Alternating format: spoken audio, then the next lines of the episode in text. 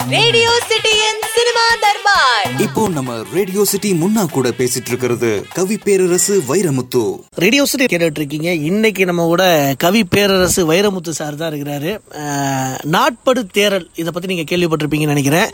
நூறு பாடல்கள் நூறு இசையமைப்பாளர்கள் நூறு இயக்குனர்கள் அப்படிங்கிற ஒரு புதிய முயற்சியை வைரமுத்து சார் பண்ணியிருக்காரு. அதுக்காக தான் இந்த இன்டர்வியூ ஸோ இந்த நாட்படு தேரல் இதுக்கான காரணம் என்ன சார் இது வரைக்கும் ஒரு கவிஞராக பாடலாசிரியராக அவங்கள நாங்கள் பார்த்துருக்கோம். முதல் முறையாக இப்படி ஒரு முயற்சியை நீங்கள் எடுத்திருக்கிறீங்க. ஸோ வைரமுத்து சார் இப்படி பண்ணதுக்கு இந்த முயற்சி எடுத்ததுக்கு என்ன காரணம் சார்? ஈராயிரம் ஆண்டுகளுக்கு முன்பு எழுதப்பட்ட ஒரு தொடர் இன்றைய நவீன உலகத்திலும் இன்றைய செயற்கைக்கோள் யுகத்திலும் செல்லுபடியாகிறது என்பதை இந்த உலகுக்கு உணர்த்தத்தான். நாட்பட்ட கள் என்பது அதன் பொருள். சங்க இலக்கியத்தில் ஔவை பாட்டில் வருகிற தொடர். இதையும் நான் நாட்படு தேரல் என்றே குறிப்பிடுகிறேன். என் நெஞ்சில் ஐம்பது ஆண்டுகளாக புதைத்து வைக்கப்பட்ட அனுபவம் ஐம்பது ஆண்டுகளாக ஊறி கிடந்த கவிதை வாழ்க்கை மொழி எல்லாவற்றையும் தோ- தோண்டி எடுத்து இப்போது தமிழர்களுக்கு பந்தி வைக்கிறேன். உலகம் முழுக்க இப்போது உச்சரிக்கிறார்களே அதுதான் அந்த தமிழின் சிறப்பு பெரும்பேறு மற்றும் ஈராயிரம் ஆண்டு இன மொழி தொடர்ச்சி. இப்போ இந்த நூறு இயக்குனர்கள் நூறு இசையமைப்பாளர்கள் அப்படின்னு நாட்படு தேரில் ஸ்டார்ட் பண்ணியிருக்கீங்க. ஸோ கிட்டத்தட்ட நிறைய யங்ஸ்டர்ஸ் இதில் ஒர்க் பண்ணியிருக்காங்க. ஸோ நீங்கள் யங்ஸ்டர்ஸ் கூட ஒர்க் பண்ண அந்த அனுபவம் ஸோ இப்போ இருக்கக்கூடிய யங்ஸ்டர்ஸோட திறமைகள் எப்படி இருக்குன்னு நினைக்கிறீங்க சார் இளைய தலைமுறைக்கு நிறைய பேராற்றல் இருப்பதை நான் அறிகிறேன். அந்த ஆற்றலுக்கு ஏற்ற வாய்ப்புகள் மட்டும் வழங்கப்பட்டால் தமிழ் இளைய கலைஞர்கள் உலகை வெல்வார்கள் உலகை ஆழ்வார்கள் என்று நம்புகிறேன். நல்ல இசையமைப்பாளர்கள் நல்ல இயக்குனர்கள் நல்ல பாடகர்கள் தமிழ் வெளியெங்கும் விரவி கிடக்கிறார்கள். அவர்களை முடிந்த அளவு கண்டெடுத்து அவர்களுக்கு வாய்ப்பு வழங்குகிறேன். அவர்களால் நான் பெருமை பெறுகிறேன். இப்போ பாடல் வரிகள் நீங்கள் எழுதுனதுக்கு அப்புறமா அதை காட்சிப்படுத்தும் போது சார் உங்களோட கான்ட்ரிபியூஷன் ஏதாவது இருக்குமா? இது நீங்கள் இந்த மாதிரி காட்சிப்படுத்தலாம் இல்லை இசை இந்த மாதிரி இருக்கலாம் அப்படிங்கிற மாதிரி ஏதாவது ஃபீட்பேக் ஐடியாஸ்லாம் கொடுப்பீங்களா? இல்லைனா பாடல் எழுதுறதோடு சரி மற்ற விஷயங்கள்லாம் அவங்களே பண்ணிக்கிட்டோம் அப்படிங்கிற மாதிரி விட்டுறீங்களா சார்? சில பாடல்களுக்கு மட்டும் உண்டு. சில இயக்குனர்கள் கேட்டால் நான் இதை எப்படி கருதினேன் என்று சொல்லுவேன். உதாரணமாக தேனி ஈஸ்வருக்கு ஒரு பாட்டு எழுதியிருக்கிறேன் வாழ்வே சுகம் என்கிற பாட்டு. அந்த பாட்டுக்கு நீண்ட நினைவின் சங்கிலி ஆழ்ந்த நினைவின் சங்கிலி அறுபடும் ஒரு கணம் சுகம் சுகம் என்று ஒரு பாட்டு. ஆழ்ந்த நினைவின் சங்கிலி என்பதை எப்படி சொல்லுவது என்று நான் யோசித்த பொழுது அந்த இடத்தில் ஒரு ஆடு அசை போடுவதை காட்டுங்கள் என்று சொன்னேன் காட்டியிருக்கிறார். இதை எதற்கு சொல்கிறேன் என்றால் எல்லா வரிகளுக்கும் நான் தலையிடுவதில்லை. சில வரிகளுக்கு என் கருத்தை சொல்லாமலும் இல்லை சில பாடல்களின் தளங்களுக்கு நான் சென்று படப்பிடிப்பில் கலந்து கொண்டிருக்கிறேன். எல்லா பாடல்களுக்கும் அல்ல. இயக்குனர்களுக்கும் ஒளிப்பதிவாளர்களுக்கும் நடிகர்களுக்கும் முழு சுதந்திரம் வழங்கியிருக்கிறேன். நூறு பாடல்களில் ஒரு பாட்டு வந்து கிருத்திகா உதயநிதி டைரக்ட் பண்ணியிருக்காங்க அப்படின்னு நாங்கள் கேள்விப்பட்டோம். ஸோ அவங்க எப்படி இதில் வந்தாங்க? எப்படி அவங்கள நீங்கள் மீட் பண்ணீங்க? இல்லை அவங்களா வந்தாங்களா? இல்லைனா அவங்களுக்கு அவங்க பண்ணால் நல்லா இருக்கும்னு கூப்பிட்டீங்களா? அவங்க எப்படி சார் இதில் வந்தாங்க? அன்பு பண்பு கொண்ட பெரிய குடும்பத்து பெண்மணி. திறமை நேர்மை உண்மை. இந்த மூன்றும் இருப்பதனால் நாளை மேன்மை அடைவார் என்று நம்புகிறேன். இந்த நூறு பாட்டுமே புதுசாக எழுதுனதா? இல்லைனா ஏற்கனவே நீங்கள் உங்கள் புத்தகத்தில் இருக்கிற கவிதைகளின் தொகுப்பு ஏதாவது இதில் யூஸ் பண்ணியிருக்கீங்களா சார்? இந்த பாடல்கள் புத்தம் புதிதாய் மிக மிக புத்தம் புதிதாய் எழுதப்பட்டவை. ஒன்றிரண்டு பாடல்கள் கவிதைகளுக்குள்ளிருந்து பெறப்பட்டவை. கவிதைகளுக்குள்ளிருந்து எடுத்தாலும் அவற்றில் சில புதுமைகளை புகுத்தித்தான் நான் பாடலாக்குகிறேன்.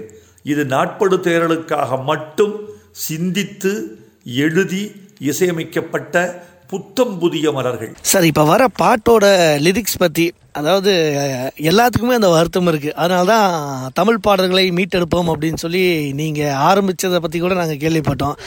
இப்போ இருக்கக்கூடிய பாடல்கள்லாம் ஹிட் ஆகுது அப்படிங்கிறதுலாம் ஹிட் ஆகுதுங்கிறக்காக நிறைய முயற்சிகள் அப்படியே ரொம்ப சிம்பிளாக பண்ணிடுறாங்க. பட் ஃப்யூச்சரில் என்றும் இனிமை அப்படிங்கிற கேட்டகரியில் இப்போ வரக்கூடிய பாடல்கள்லாம் இருக்குமாங்கிறது எங்களுக்கு தெரியல.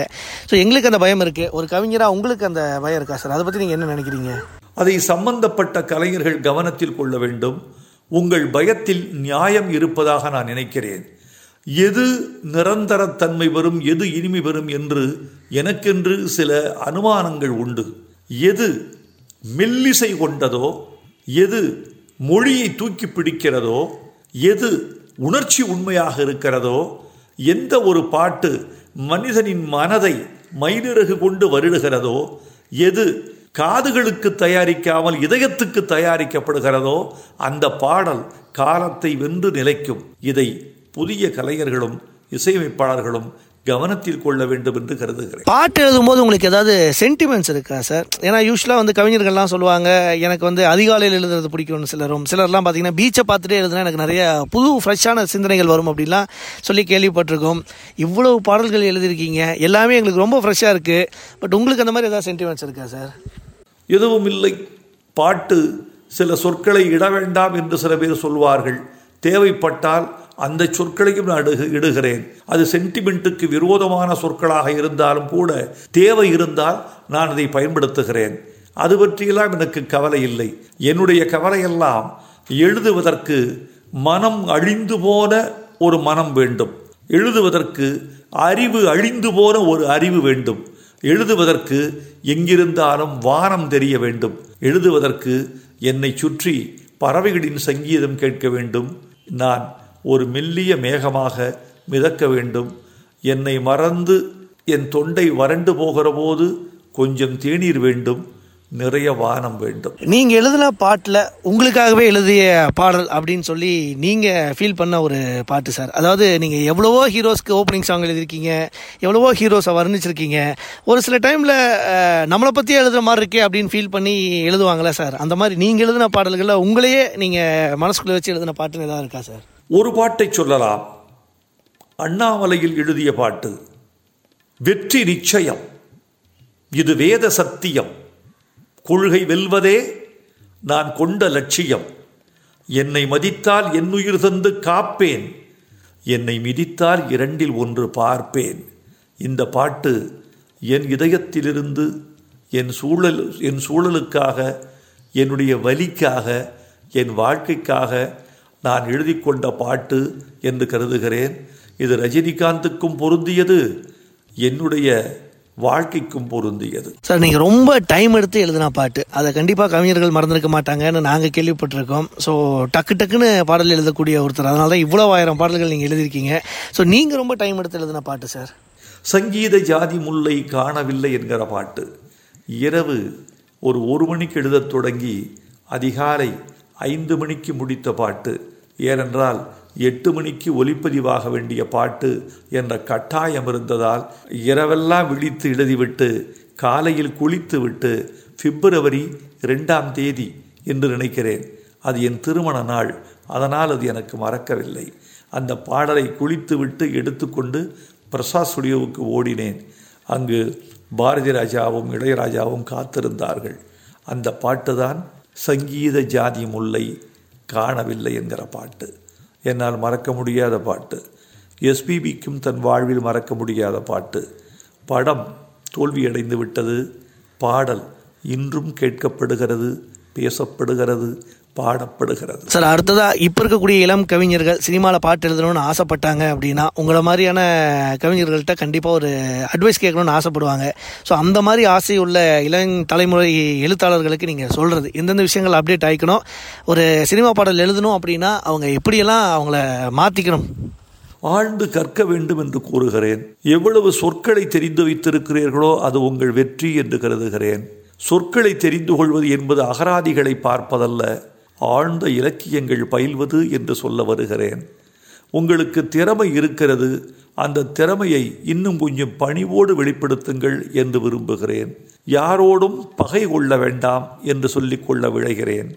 கொஞ்சம் உயரத்தை தொட வேண்டுமென்றால் பொறுமை காக்க வேண்டும் திறமையதை தாங்கி பிடிக்க வேண்டும் என்று சொல்ல விரும்புகிறேன். காலம் மாறிக்கொண்டே இருக்கிறது. என் அறிவுரைகள் அவர்களுக்கு பொருந்துமோ பொருந்தாதோ என்ற சந்தேகமும் எனக்கு வருகிறது. ஆனாலும் ஒன்று ஆழ்ந்த திறமை அதிகமான பொறுமை இந்த இரண்டும் வெற்றிக்கு வழிவகுக்கும் என்று சொல்ல விரும்புகிறேன். இவ்வளோ நேரம் உங்கள் டைம் ஸ்பெண்ட் பண்ணி எங்களுக்காக இவ்வளோ கொஸ்டின்ஸ்க்கும் பொறுமையாக ஆன்சர் பண்ணதுக்கு நன்றி சார் தேங்க்யூ ஸோ மச் மறுபடியும் அடுத்த வாரம் வேறொரு சினிமா தர்பாரில் வேறொரு படத்தை பற்றி பேசலாம். அது வரைக்கும் டாடா பாய் சொல்லுது முன்னா. பாய் ரேடியோ சிட்டியின் சினிமா தர்பார். இப்போ நம்ம ரேடியோ சிட்டி முன்னா கூட பேசிட்டு இருக்கிறது கவி பேரரசு வைரமுத்து.